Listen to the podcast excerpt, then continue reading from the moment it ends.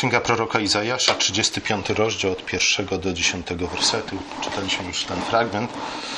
Nie będę go czytał jeszcze raz. W tym rozdziale znajdujemy kolejny obraz e, zbawienia, czy też raczej obietnicy, zapowiedzi zbawienia. W księdze Izajasza mamy, mamy ich bardzo wiele. E, czasami z tego względu księga Izajasza jest nazywana piątą Ewangelią, dlatego że tak, tak wiele zawiera obietnic zbawienia, przyjścia Mesjasza. Tym razem e, jest to obraz pustyni zamienionej w ogród Eden. I od razu, od razu, od razu powinniśmy wszystko wiedzieć. Nie? Ziemia jest bezpłodna, ziemia nie wydaje żadnego owocu. Dlaczego? Dlatego, że brak jej wody. Nie? Każda ziemia bez wody prędzej czy później zamieni się, zamieni się w pustynię. E, później pojawia się na tej pustyni woda i co? Pustynia staje się na powrót zielonym krajem, krajem płynącym mlekiem i miodem, krajem, w którym do tej pory rządziła bieda i niedostatek.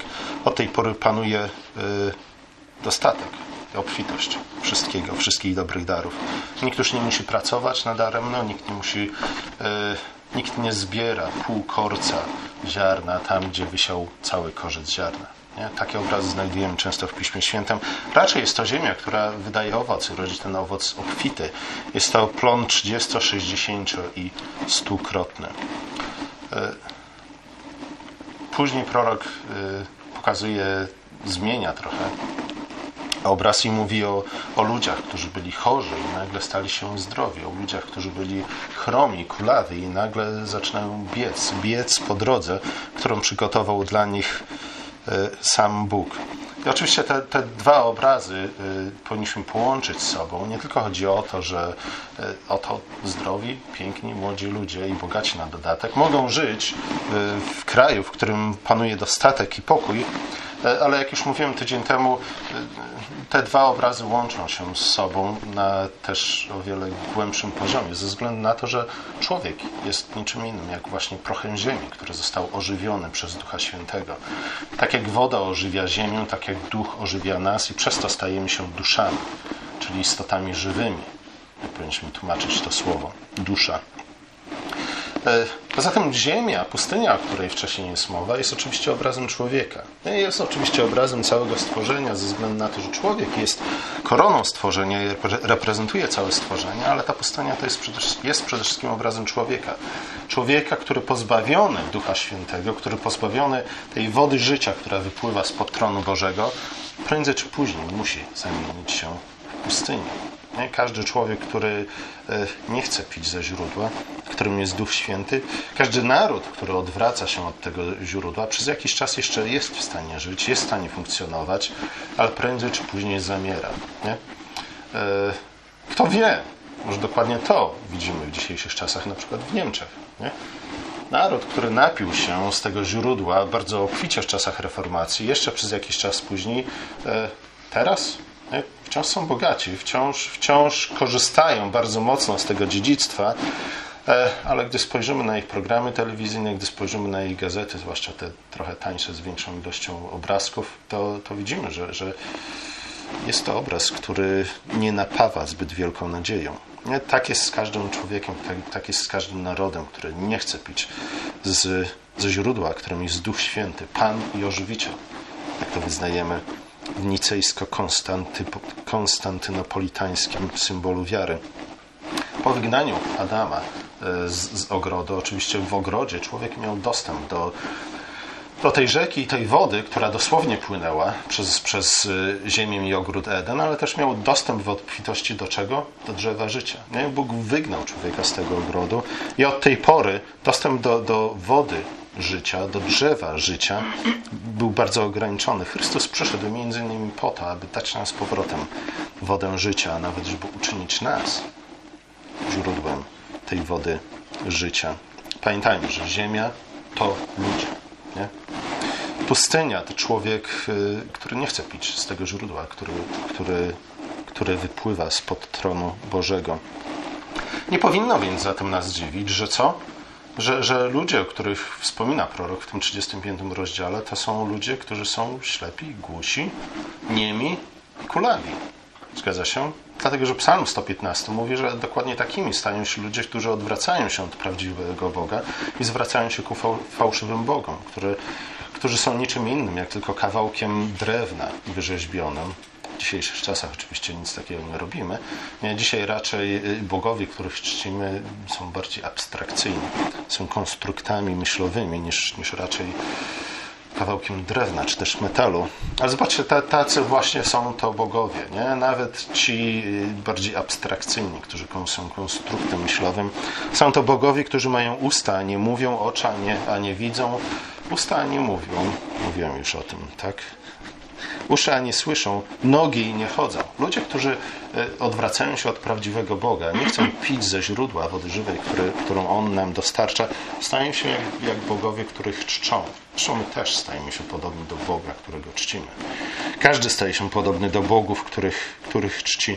Ludzie jednak, którzy czczą fałszywego Boga, Boga, który sam sobie jest martwy, Boga, który nie jest w stanie udzielić im życia, stają się podobnie martwi. Stają się jak pustynia, jak ziemia pozbawiona wody. Odwrócenie się od Boga sprawia nie tylko to, że, że umieramy prędzej czy później, ale oczywiście sprawia, że nasze życie e, staje się bezowocne. Nie, a bezowocne życie jest życiem po prostu nieszczęśliwym. Jest, jest największą niedolą, która można spotkać. Jest życiem pozbawionym, pozbawionym sensu. Jeśli nie jesteśmy w naszym życiu w stanie nic dobrego uczynić, nic dobrego wyprodukować, jeśli nie jesteśmy w stanie dostrzec żadnego dobrego owocu w naszym życiu, to oczywiście zaczynamy wątpić w sens życia i to staje się źródłem naszego nieszczęścia.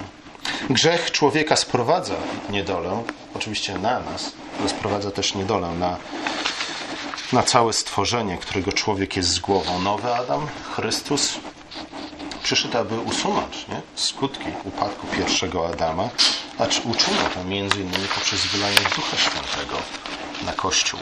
Nie? Na Kościół, który w ten sposób stał się źródłem wody żywej. Dlatego Ewangelia, Ewangelie przedstawiają Jezusa jako tego, który, zresztą Jezus sam przedstawia się jako ten, który e, słowami psalmu 146, który przed chwilą śpiewaliśmy, e, pokrzywdzonym wymierza sprawiedliwość, daje chleb głodnym, oswobadza więźniów, otwiera oczy ślepym, podnosi zgnębionych, kocha sprawiedliwych, podnosi przychodniów, sierotę i wdowę wspomaga. Po co to wszystko? Po to, żeby tchnąć w nich nowe życie. Nie? Po to, żeby uczynić ich życie owocne. Po to, aby ludzie mogli po prostu być szczęśliwi. E, I znów, nie, tych obrazów znajdujemy bardzo dużo w księdze Izajasza. E, te obrazy są częst, częste, ale czasami mamy do nich stosunek taki trochę jak do, do obrazków z pisanek Świadków Jehowy. Nie? Mieliście kiedyś takie pisemka w ręce? Widzieliście tam te obrazy życia, cudownego życia w raju? Tak? Tak trochę w disneyowskim stylu. Wiecie o czym mówię. E, ludzie często śmieją się z tych obrazków. Nie? Słusznie czy niesłusznie? Słusznie pewnie tak, bo są zwykle trochę kiczowate, ale niesłusznie ze względu na to, że jednak są w jakimś sensie odbiciem tych obietnic, które znajdujemy w Piśmie Świętym.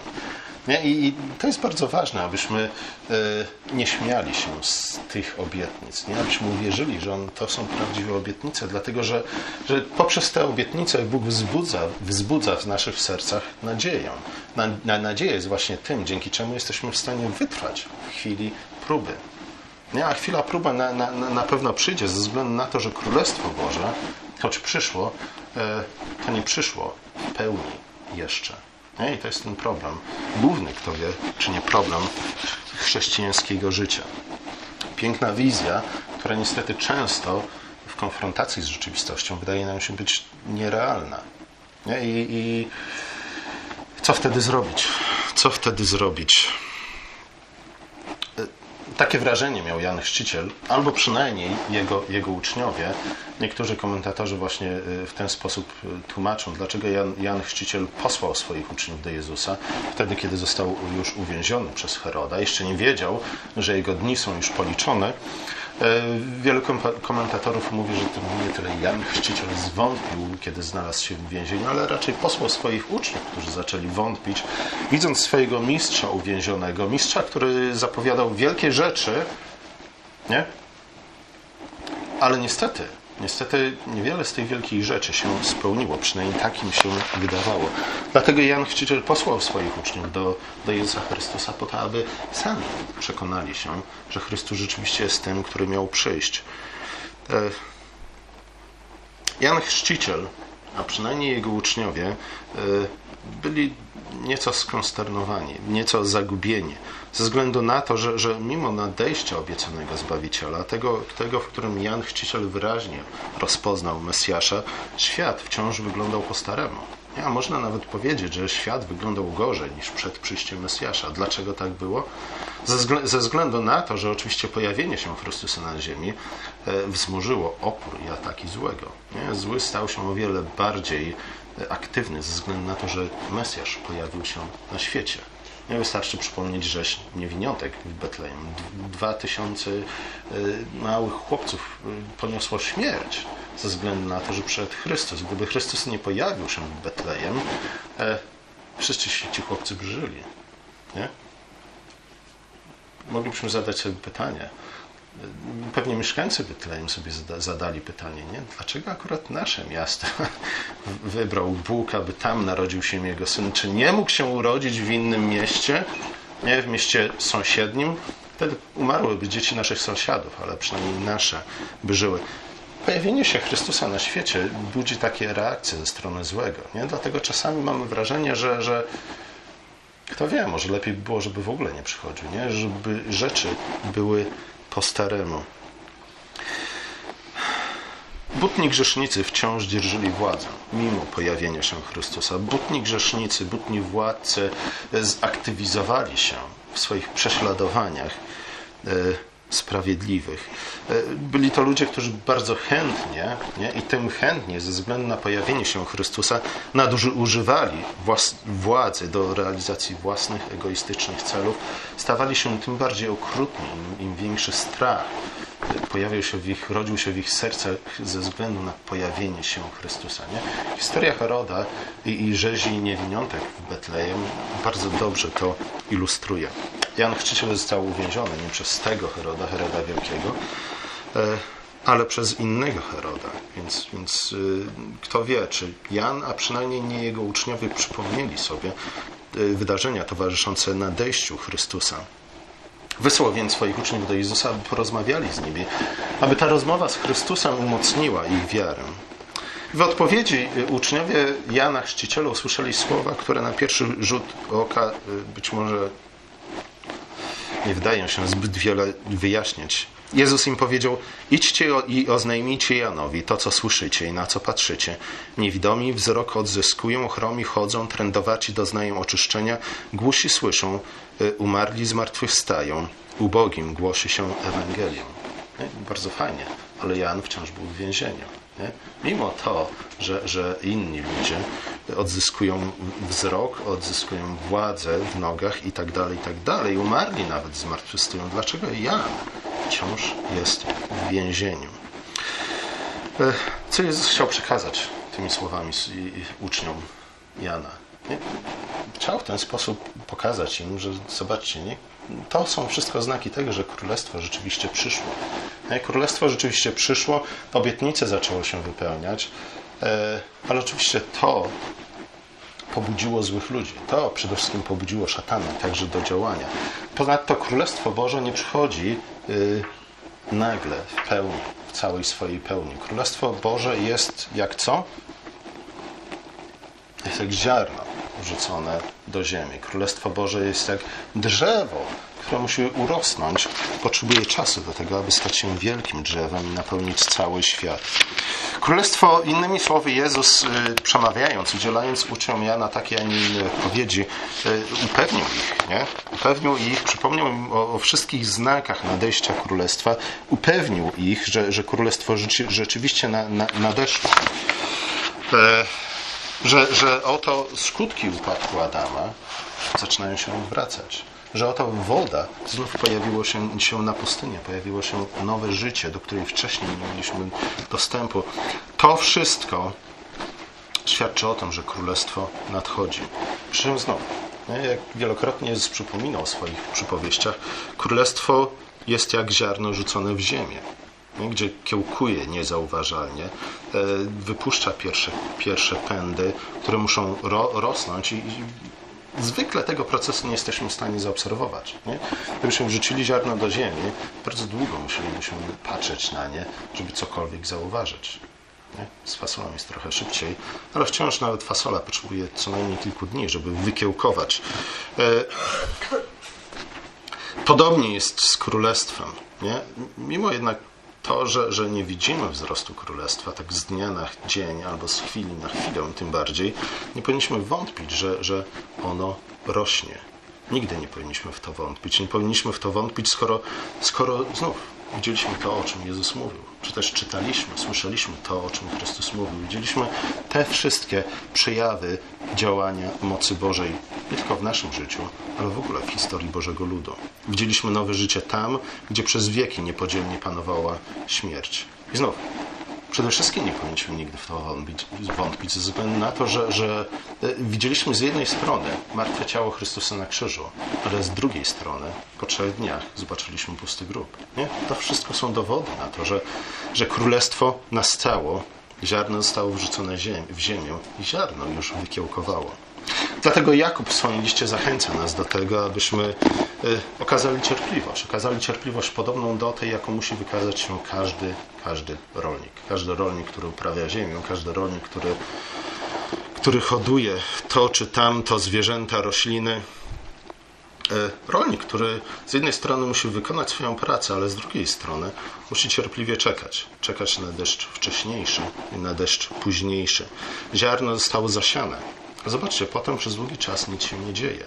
I gdybyśmy, gdybyśmy pierwszy raz patrzyli na to, co robi rolnik, nie? gdybyśmy nigdy wcześniej nie słyszeli o uprawie pszenicy, gdybyśmy nigdy wcześniej nie widzieli y, łanów zbóż w lipcu gotowych do zbioru, gdybyśmy zobaczyli, e, spojrzeli na to, co robi rolnik, powiedzielibyśmy co?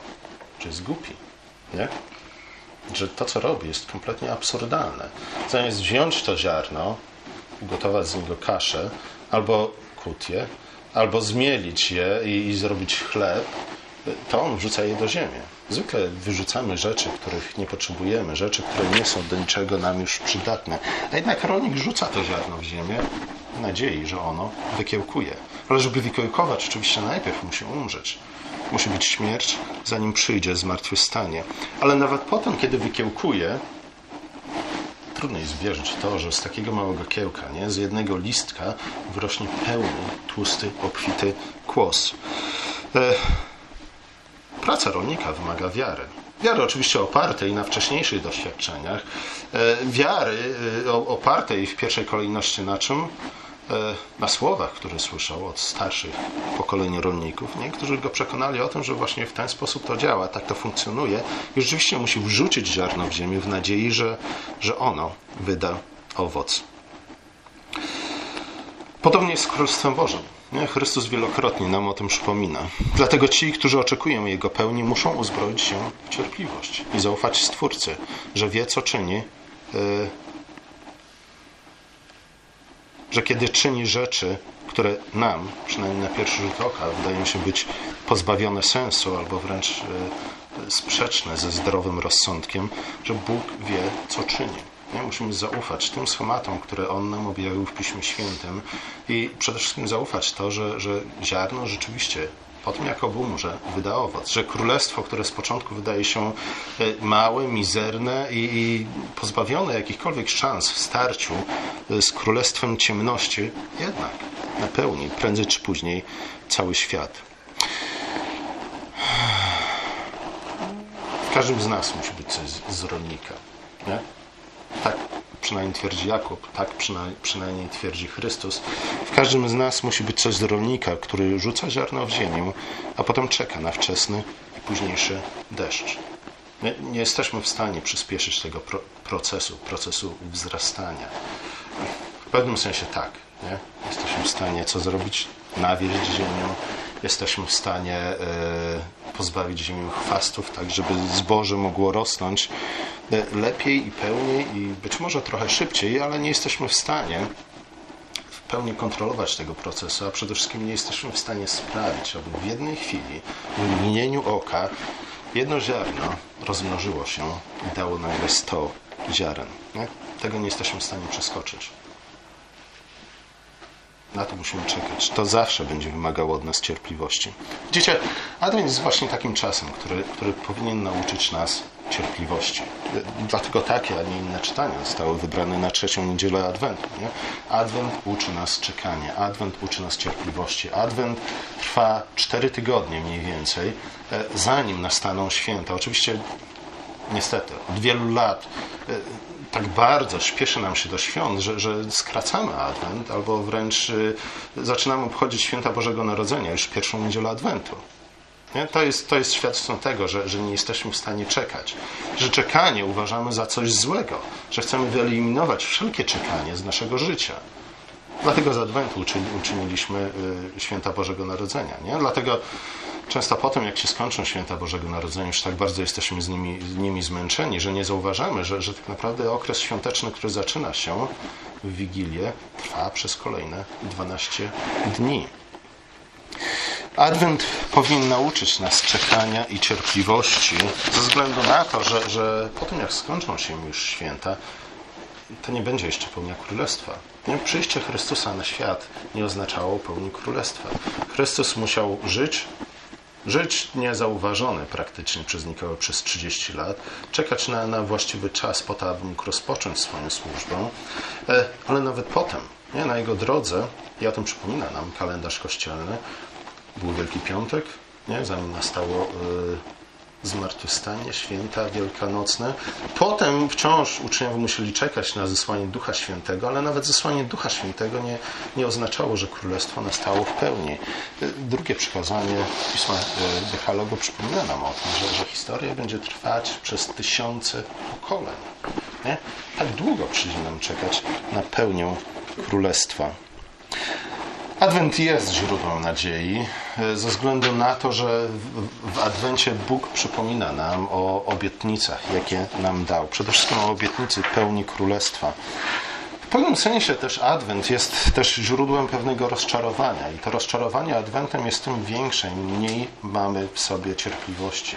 Rozczarowanie nie tylko z powodu tego, że nie dostaliśmy takie prezenty, jakich sobie życzyliśmy pod choinkę, nie? ale rozczarowanie tym, że, że co? Źródłem naszego rozczarowywania jest, jest właśnie brak cierpliwości. E, zaczynamy coś z wielkimi nadziejami, mamy w sercu wielkie oczekiwania, e, a potem okazuje się, że musimy na ich spełnienie czekać o wiele dłużej, niż byśmy sobie tego życzyli. E, Adwent uczy nas również tego, nie tylko cierpliwości, ale również uczy nas tego, że nasze oczekiwanie na pełnię królestwa nie powinno być bezczynne. Nie, nie, nie, o to chodzi, żebyśmy założyli ręce, odłożyli wszystko na bok i mówili, a poczekajmy, aż wszystko samo się stanie. To nasze oczekiwanie musi być i może być oczekiwaniem aktywnym. I znów tutaj obraz, obraz rolnika chyba jest dobry, dlatego że, że rolnik oczywiście czeka na deszcz wcześniejszy, późniejszy, ale rolnik nie jest bezczynny. Między e, wrzuceniem ziarna do ziemi, a e, wyjściem po to, aby zbierać plony w żniwa, nie jest tak, że rolnik jest całkowicie nieaktywny. Zobaczcie, jest aktywny, jest, czeka, obrawia to pole cały czas po to, żeby zapewnić ziarno jak najlepsze warunki do wzrostu. Niemniej jednak nie jest w stanie uczynić sam wszystkiego. Nie? Wciąż zdany jest na co? Na opatrzność Bożą i jej działanie w jego życiu. Podobnie nasze oczekiwanie na pełnię Królestwa musi być oczekiwaniem cierpliwym, e, ale aktywnym. Nie? W jaki sposób Królestwo Boże nad, nadchodzi. Y, znów, powinniśmy się uczyć o, o, Królestwie Bo, Bożym i o tym, w jaki sposób ona, ona nadchodzi y, z przypowieści, które opowiedział nam Chrystus o Królestwie. Nie? Królestwo Boże nadchodzi w sposób często niezauważalny. Y, potrzeba do tego czasu, aby ono dojrzało i napełniło cały świat.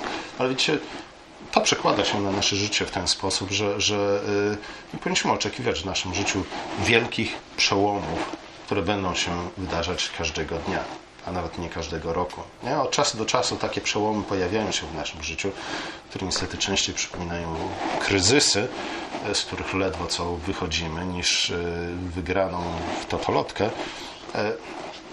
A na, na co dzień nasze życie mija w inny sposób. Niemniej jednak kiedy tak sobie spokojnie żyjemy, królestwo wciąż rośnie. W jaki sposób możemy mieć udział we wzroście tego królestwa? E, znów przez dobre, choć często, choć zwykle, choć codziennie drobne uczynki. Uczynki tych, którzy wierzą, że, że pewnego dnia królestwo napełni całą ziemią.